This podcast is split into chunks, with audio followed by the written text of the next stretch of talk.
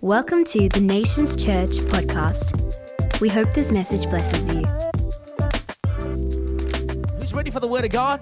Stand to your feet. We're going to read Scripture tonight, Mark chapter 14.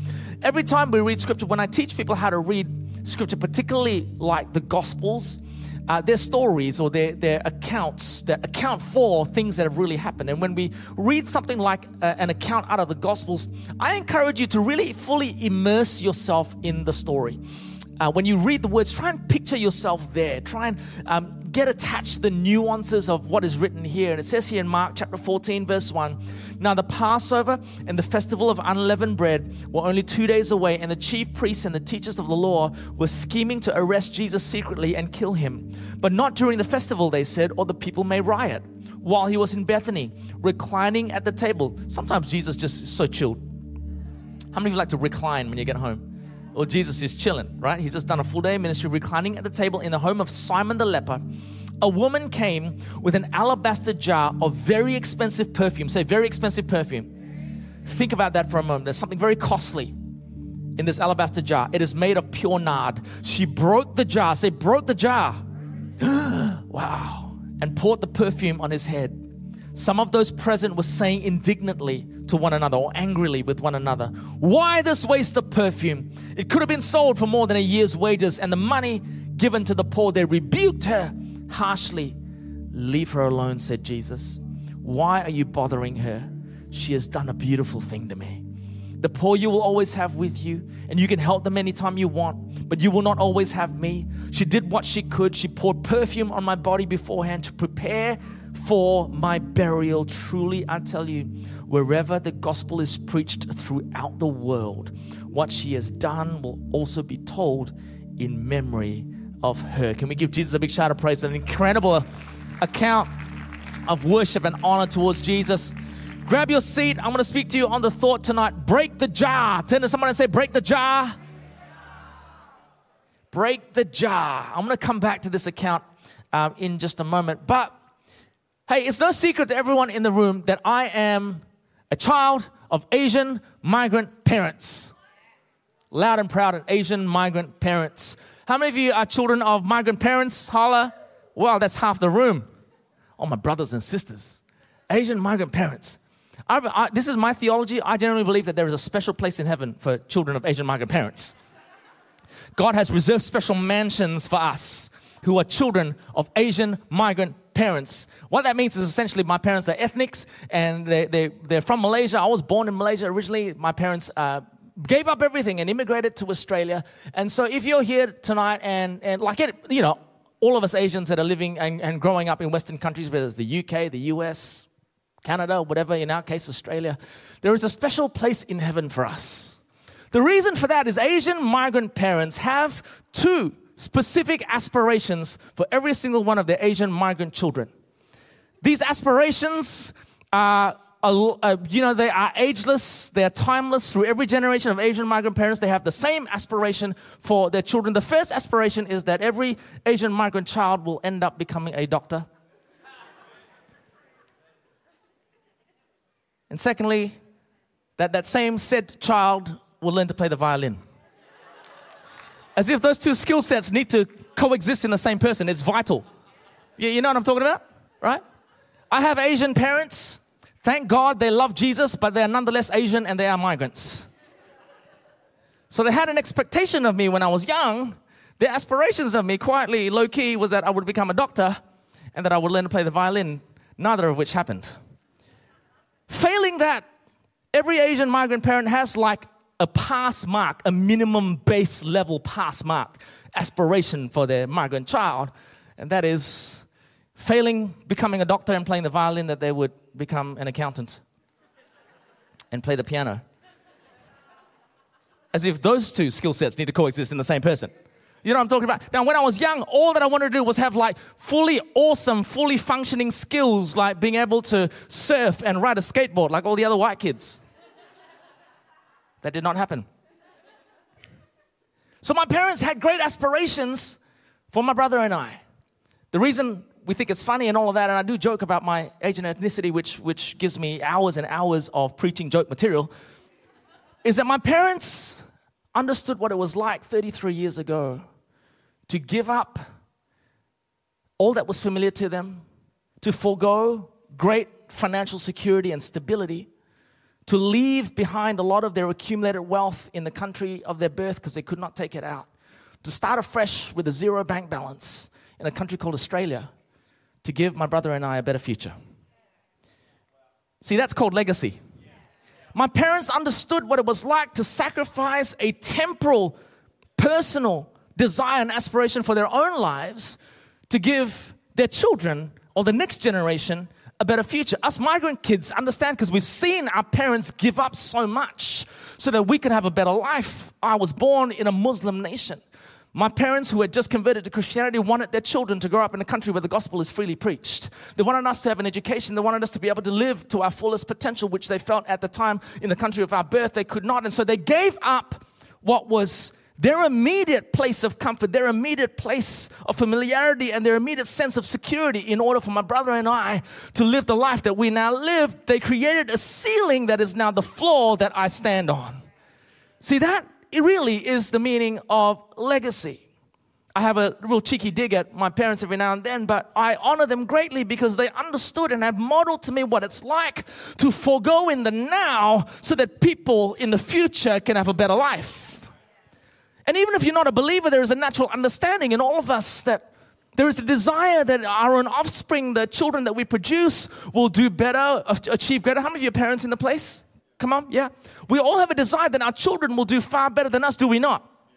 So we really, you know, you don't have to be a believer to have that natural understanding. The reason for that is because we were created to be image bearers of God, and God in His DNA has always thought about the future.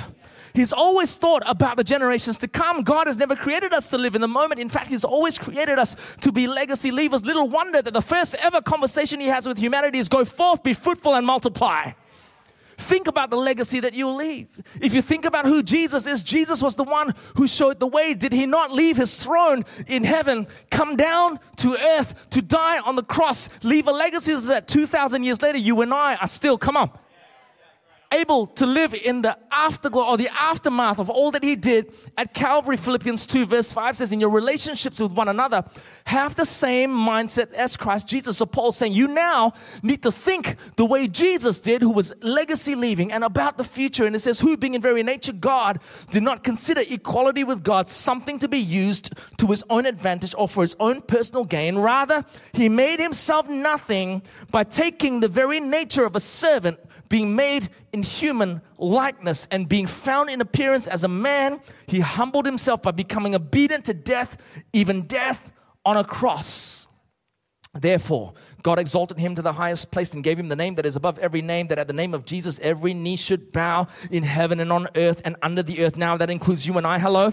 And every tongue acknowledge that Jesus Christ is Lord to the glory of God the Father. Paul says, You now need to have the same mindset as Jesus. Jesus was a legacy leaver. He knew that the cross was not just a, a, a once off occurrence, but by giving up all that he was to, to take on human form and to go on the cross, he then left a legacy. See, the gospel and legacy are one and the same thing. You cannot be a believer in the gospel by not being a legacy, generational minded thinker. For those of us that are in Christ, we become legacy leavers by our redeemed nature. That's why every year as a church, a good portion of our budget is set aside for kids ministry and for youth ministry and young adults. For those, for those of us that have families at the start of every year, when we plan our budgets, I, I, I promise you, as parents, we plan the budget for school fees and for piano lessons and for dance lessons and for sport and school camps and school trips and school holidays. Why is that? Because we intuitively want the next generation to have a fantastic experience and upbringing so they can do better than us. Come on, are you out there? Why is there such great joy at the birth of children and grandchildren? Children because we know that that is legacy. So, what does all of this have anything to do with Mark chapter 14, this account that we read? Well, Mark chapter 14 is a significant account, I think, one of the most significant passages of scripture in the Gospels, also uh, repeated in Matthew chapter 26 as well as John chapter 12. It accounts for a woman not identified here in Mark 14, but John chapter 12 identifies her as Mary Magdalene. Who is this lady? Well, this lady was the sister of Lazarus. If you know a little bit about scripture, Lazarus was a guy that was dead And he died and he was dead for four days before Jesus came and rose him and called him out of the tomb. Hello. Well, Mary Magdalene was his sister, right? And so here is this woman, and she comes in and she interrupts a lunch held by Simon the leper. We believe that Simon was one of the lepers that Jesus and his disciples healed. He's now healed He's no longer a leper. It's like an X name, if you like. You know what I'm talking about? Just to give you an example of who he was. And here he is having lunch with Jesus and his disciples. And this woman interrupts this lunch. And she comes in with an alabaster jar of spikenard or nard perfume made from the essence of a rare plant, the spikenard plant. These spikenard plants that, that, that, of which they harvested this essential oil, if you like, this expensive perfume, grew in, in high up places in India and the Himalayas. Uh, and it was, it was very, very precious, very costly. So much so that in first century Israel, it was used as like a trading currency. Makes sense to you? So people understood what that was. Women in first century Israel, particularly under Roman occupation, found it very hard to be owners of land or significant assets. They couldn't hold titles to, to assets and land and things like that. So this made financial security for women in those days very, very uncertain. That's why, as modern readers, when we read the Bible, we often go, What's the big deal with like widows and unmarried women and things like that? Well, you know, for, for us, we just take for granted that everyone can take care of themselves. But in the first century, particularly in biblical times, women depended heavily on the income of their husbands. Hello. In the absence of that, when you're unmarried, like Mary Magdalene was, the only opportunity you had to store up some kind of financial future was that every time they had income, it was you know given to them in, in coin, gold coin, or silver coin currency. What they would do instead of saving these coins was that they would then purchase in small amounts things like spikenard or expensive perfume oil or pieces of textile or cloth or material. And as over time that accumulate these things that wouldn't obviously go off or expire, but over time things that would last so that as time goes on and the years roll on, as they would age or maybe they, they, they would take on ill health and couldn't work anymore, they would sell little bits of this oil, little bits of these textiles to ensure that they could survive and have something to live off. Makes sense to you? So here is this woman and she comes in and without saying a single word, she says, so much. Her prophetic act, without even uttering a single word, she does something that takes everyone in the room aback. They all, it took their breath away. There was a collective gasp when she broke the alabaster jar over Jesus' head. Everybody knew the significance of what was going on without saying a single word. She said so much, which in and of itself is a miracle. Because we all know women at times use a lot of words, no one knows what they're saying. But this woman, only playing with you. I had to get your attention because some of you were vaguing out. This woman said so much without using a single word. She broke the jar over Jesus' head, and there was a collective gasp. And I, I, I tell you what, there, there's something very, very profound about what's going on here. I tried to find as, as good a replica as I possibly can of the kind of alabaster jar that you would have found in first century Israel. It had a large body with a very narrow neck, with like a little bit of like a, a, valve in there to, to regulate the flow. See, when spikenard was accumulated in a jar, it was incredibly precious. And so at most, you just wanted to tip and just get a few drops out because often that was all that you needed. Makes sense to you. You didn't want to, to overpour. Makes sense to you. So this woman could have come in and done a prophetic act and got a couple of drips on Jesus. Awesome. Be anointed. That's my prophetic act for the day. See you later. But what she did was incredibly powerful. She broke the jar over Jesus' head. Mm. It all came pouring out all at once. Everything that this jar was her life savings, everything that she had to show. Come on, are you out there?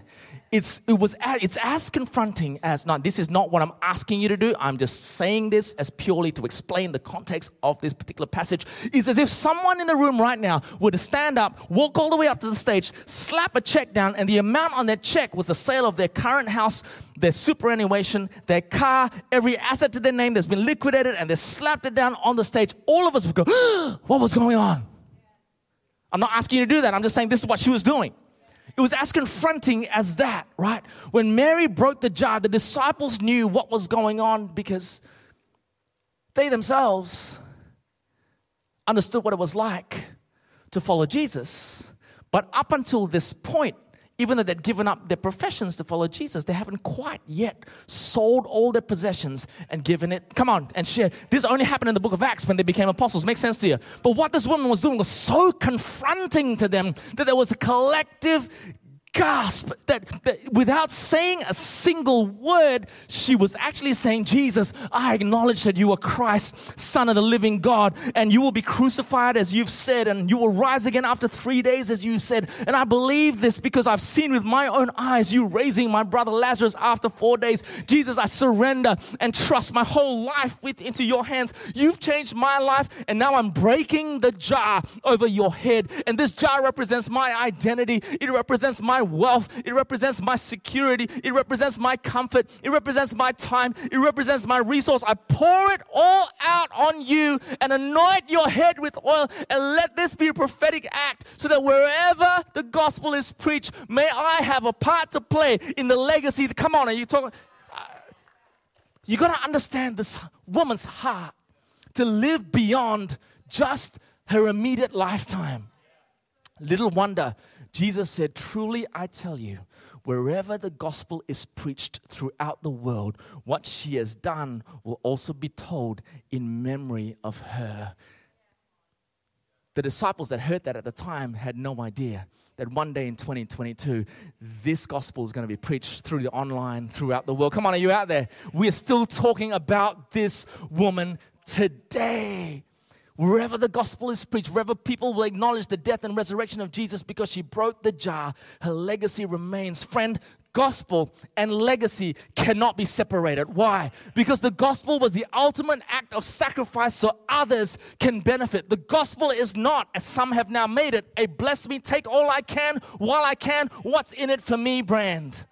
The gospel has always been Jesus, you laid your life down for me. Now I'll lay my life down for others' sake.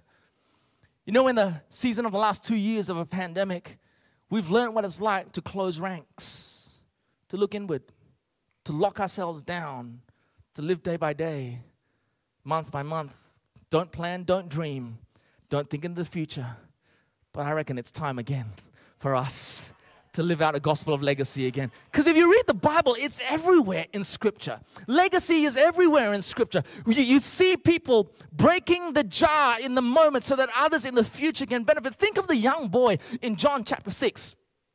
This kid, right? He had five loaves and two fish. All he did that day was to hang out with mom and dad. And they cruised around with Jesus along with thousands of people, right? But it was time to eat. No one brought any food except this one kid. If there's any kid that had any right to go, don't touch my lunchbox, I was the only organized person out of thousands of people to actually pack my lunch. He had no idea how the story would end, and yet he broke the jar. And even today, 2,000 years later, we're still talking about the 5,000 men plus women plus children who ate because he broke the jar. Think about David. David was king and years and years and years of going to battle, risking his own lives, he risked the lives and lost many good friends in the front line of battle. I reckon David, in his old age, if he lifted his shirt, you would have seen the scars, all the battle scars of all of the times he'd been mortally, he'd been, he'd been wounded, right? Not to the point of death, but certainly wounded in, in battle. He'd always been the kind of guy that didn't want to be a warrior because he was a worshiper. What was really in his heart was not to win battles, but to build God a place of worship. So it was in his heart to do it. And, and, and it would have been a prayer of his heart for decades. God, one day, it would have been his dream as a shepherd boy. One day, if I come into some kind of money, some kind of wealth, God, I'm going to build you a place of worship. I, want, I, I, I don't see myself playing my harp in the, in the field anymore. I see myself playing, playing my harp like in the temple courts, because that would have been his dream. And yet, God said, because you're a man of war, you won't get to see that dream fulfilled. David, I want you to break your jar for Solomon and it's the next generation that will fulfill. Come on, you catching this? Jochebed broke the jar for Moses so he could live as a prince in Egypt. Paul broke the jar for Timothy. In fact, he describes this about his own life. I have lived my life in such a way that I am now poured out as a drink offering. So, Timothy, now it's over to you. Come on, are you out there? My parents broke the jar for my brother and I 33 years ago so we could come to this nation to live the kind of life that they knew we couldn't live back where we came from. My old pastor broke the jar for us when he sat Chrissy and I down and said, We want to plant you up, we're going to set you up. We're going to take up an offering. We're going to sow into it. We're going to gather a team around you. We're all here today because somebody in the past broke some jars for the future, which is now our present. Are you catching this? You need to remember God did not create you to be a hoarder, He created you to be a jarbreaker. This was the teaching moment in Mark chapter 14. This was exactly what Jesus was trying to teach the disciples that a core part of discipleship and a, uh, a fundamental understanding if you want to follow me, you got to be a jarbreaker, not a hoarder. If you want to follow me, disciples, watch what this woman is doing. If you want to roll with me, this is how because the greatest life you could ever live is to, is to live it sacrificially for the benefit of others that are coming after you. The greatest life you could ever live is to live it in such a way that you sacrifice now so that others can benefit after you. We have something called the Australian dream, don't we? It's well known. Every, every nationality has some kind of earthly aspirations of some kind. For us, the, the, the, Australian dream is to get all you can while you can, own as many things and all of that, which is a, a really good aspiration to have, I guess. But when it comes to the kingdom of God, Jesus actually wants to teach us that the greatest life you can live is to live it sacrificially so that others that are coming after you can benefit. This is exactly what Jesus did for us. You know, in the one sense, it's intuitive for us to think that way. If you're a parent, that context of our children, and because every parent wants to leave a great legacy for their next generation, their children to come after them. But secularism also teaches us that you should live for your own pleasure. That, that you should live for your own desires, your own ambitions, your own aspirations. You deserve it. You deserve to keep that for yourself because you've worked hard for it. Now's your chance to enjoy life. And friends, none of that is wrong in and of itself. But I want to suggest to you today that Jesus has created us to be legacy minded, generational thinkers. You might be asking today, PK, like, why, why should I be a generationally, generationally minded or legacy minded person? Why, why should I think about people that I've never met before for a generation of people that I do not know personally and have nothing to do with? Every generation should make their own way and make a name for themselves. And, and you know, it's I've got mine and I need to look after myself and I and that, that's it. See, we have to think generationally because that's the way God thinks. The psalmist best described this in, in Psalm 78, verse 5. He said, He decreed statutes for Jacob and established the law in Israel, which he commanded our ancestors to teach their children. Verse 6 so the next generation would know them and catch this. It's going to blow you away. Even the children yet to be born. If you're ever in doubt that unborn children are close to the heart of God, right here. Come on. So the next generation would know them, even the children yet to be born, and they in turn would tell their children. Then they would put their trust in God and would not forget his deeds. God actually commands us to take responsibilities for generations not even born. How countercultural is that? To think beyond the here and now because God already has them in mind. Every unborn child that is going to be born and dedicated on every stage at Nations Church, God already knows their name. And his desire for them is that we sow and, be, and break jars so that they one day will discover Jesus themselves. If you were to walk closely with Jesus, and incline your ear to his chest, you would hear that his heart beats for the future, that his heart beats for the generations that are to come. Why is that? Because the Christian faith is really only ever one generation away from extinction. All it takes is for one generation somewhere in some time in human history to decide, nah, I'm out, tapping out. It's not up to me anymore. They can look after themselves. The young people, they can just fend for themselves. It, all it takes is just for one generation to tap out. And the Christian faith is only one generation away from extinction. But that is not who God's called Nations Church to be. We've been breaking jars ever since the church started. And we're not going to stop now. Come on, hello.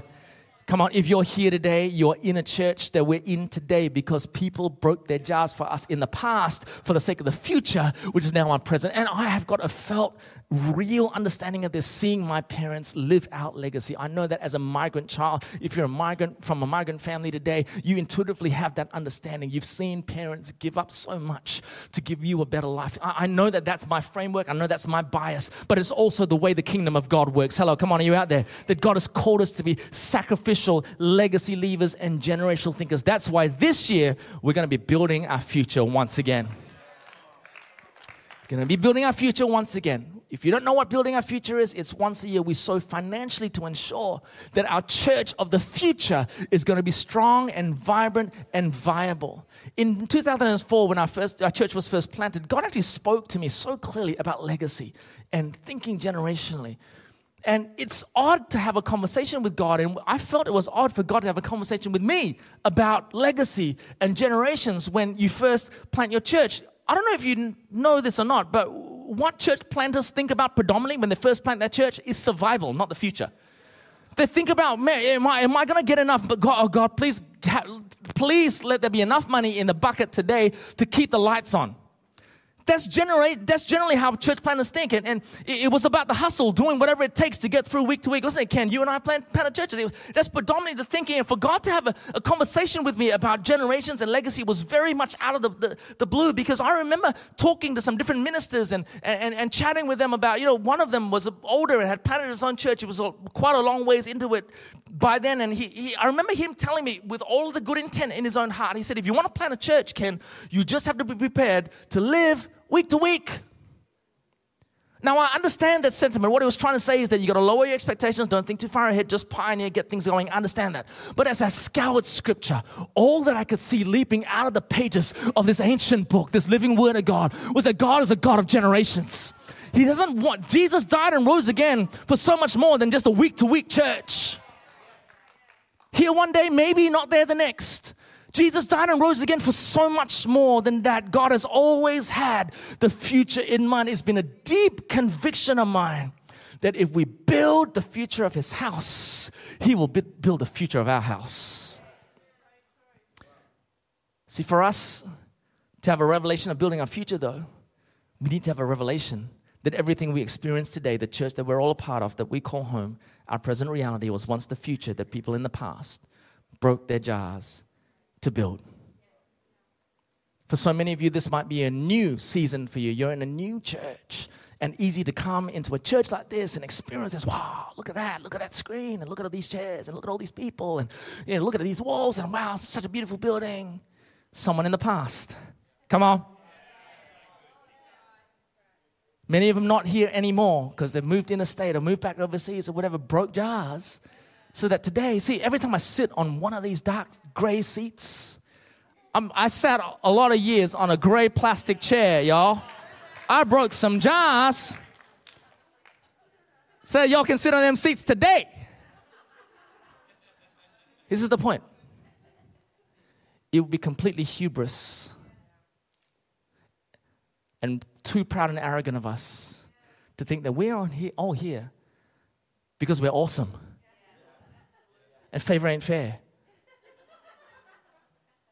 We're all here today because somebody broke jars for us. Every time I look at my mom and dad, this Asian uncle and auntie, I look at the life that they could have had, but what they they forego so much for us. They released and relinquished what could have been a great life so that my brother and I can have a better life. See, this is the definition of legacy. It's kingdom, is it not? Right? And I want to say this to you, Nations Church it can't stop, it mustn't stop with us. So turn to someone and say, Legacy must not stop with me. Legacy must not stop with me. You know, the revelation of legacy and building our future. Yes, it represents resource. It represents for us in our Myaree campus, it represents this phenomenal facility that we moved into just only six months ago or so. But you need to understand that none of this happened by accident. It happened because there were many years of people smashing their jars. Hello? For those of you that are new to Nations Church, I want to encourage you if you've never participated in building our future, let us invite you. Break your jars with us this year. And if you've been breaking your jars for the last few years, maybe even all of the 18 years that we've had building our future, I want to say this to you again. Let's go one more time. Let's go one more time because legacy must not stop with us. You know, every year when we talk about legacy, when we talk about building a future, we talk about breaking jars, we get blowback too. There's always complaints, people that don't agree with it. Ironically, it's always from the people that are enjoying today what other people did for them back then. They're the ones that complain the most. But it was when it's now their turn to break jars, they don't agree with it, right? See, the issue is not legacy that they don't agree with. The issue is not building a future that they don't agree with. What confronts them the most is that it exposes in them the issue with money. See, what confronted the disciples about what Mary did was not the fact that she smashed a jar and made a mess. Hello. What confronted, what took a collective gasp in the room was not the fact that she barged in, she was a woman and barged in and said nothing, which was like they were probably stunned by that. Is the woman gonna say something? No, she's not. Oh my gosh, what's she do? Oh!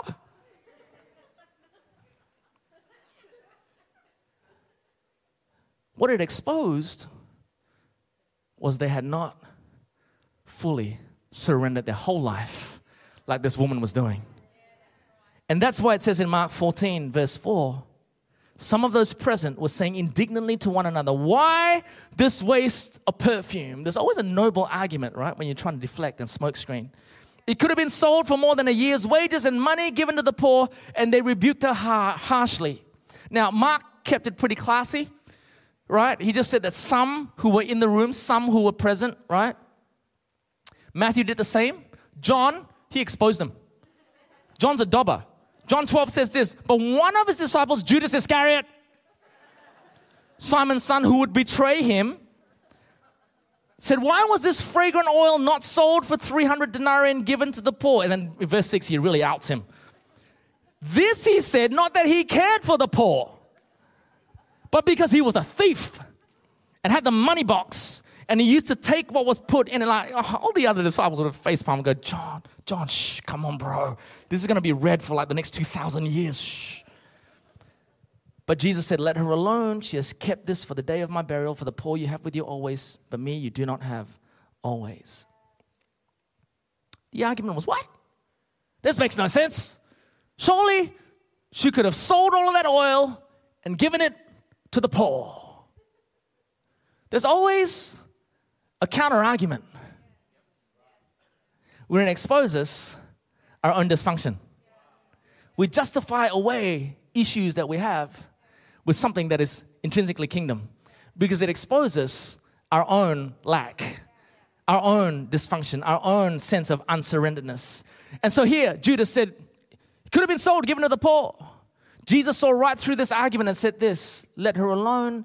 She has kept this for the day of my burial. For the poor you have with you always, but me you do not have always. I need to exegete this for you.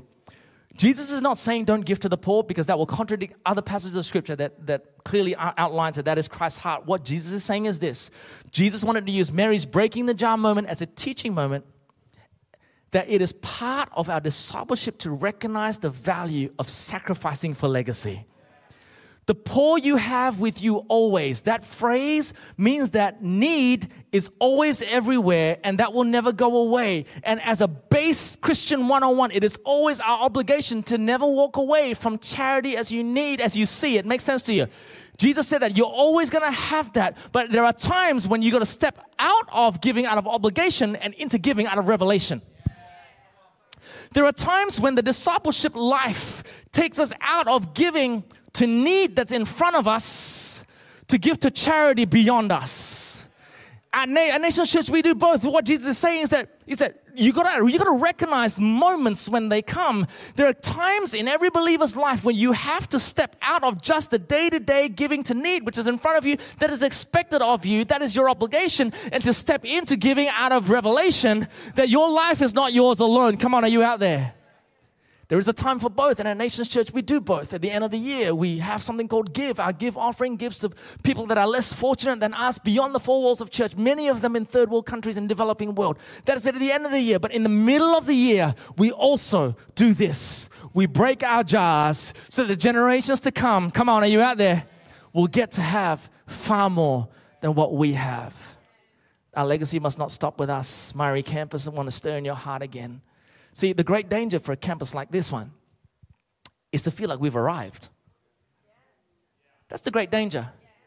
To be satisfied that everyone else had broken jars for us in the last 18 years, and now I'm just coming in for the ride. Woo! Sign my visitor's card, follow me up, thanks. That'll be awesome. That'll be so good. I love this. Preaching's awesome. The LED screen's so bright, so nice. I love it. The danger for us is to feel like we've arrived. But we must never stop. Come on, are you out there? And it's time once again to break the jars. So, Building Our Future is going to be on the 19th of June, 2022. All services, all campuses. You'd see on your seat these envelopes, these brochures, rather. I want you to take them in your hand. Musicians, you can join me. And it really, don't read them now, because it'll just be rude. I'm preaching. Just take them in your hand, have a look at them quickly, like this, and then put them in your purse, put them under your arm, just take it home with you. I want you to pray, talk to God about the jars you're going to be breaking this year. Maybe you've never broken a jar before, but you've given sacrificially for the future. Or maybe this is going to be your 18th time, the 19th time that you're doing it. I want to encourage you to talk to God about it. Talk to God about it. Make this your prophetic act that you are participating in the work of God for the years to come beyond your own lifetime. Let me encourage you. Break the jar. Is it helpful to you guys? Can we give Jesus a big shout of praise? Thanks for listening to the Nations Church podcast. For more info, please visit nationschurch.com.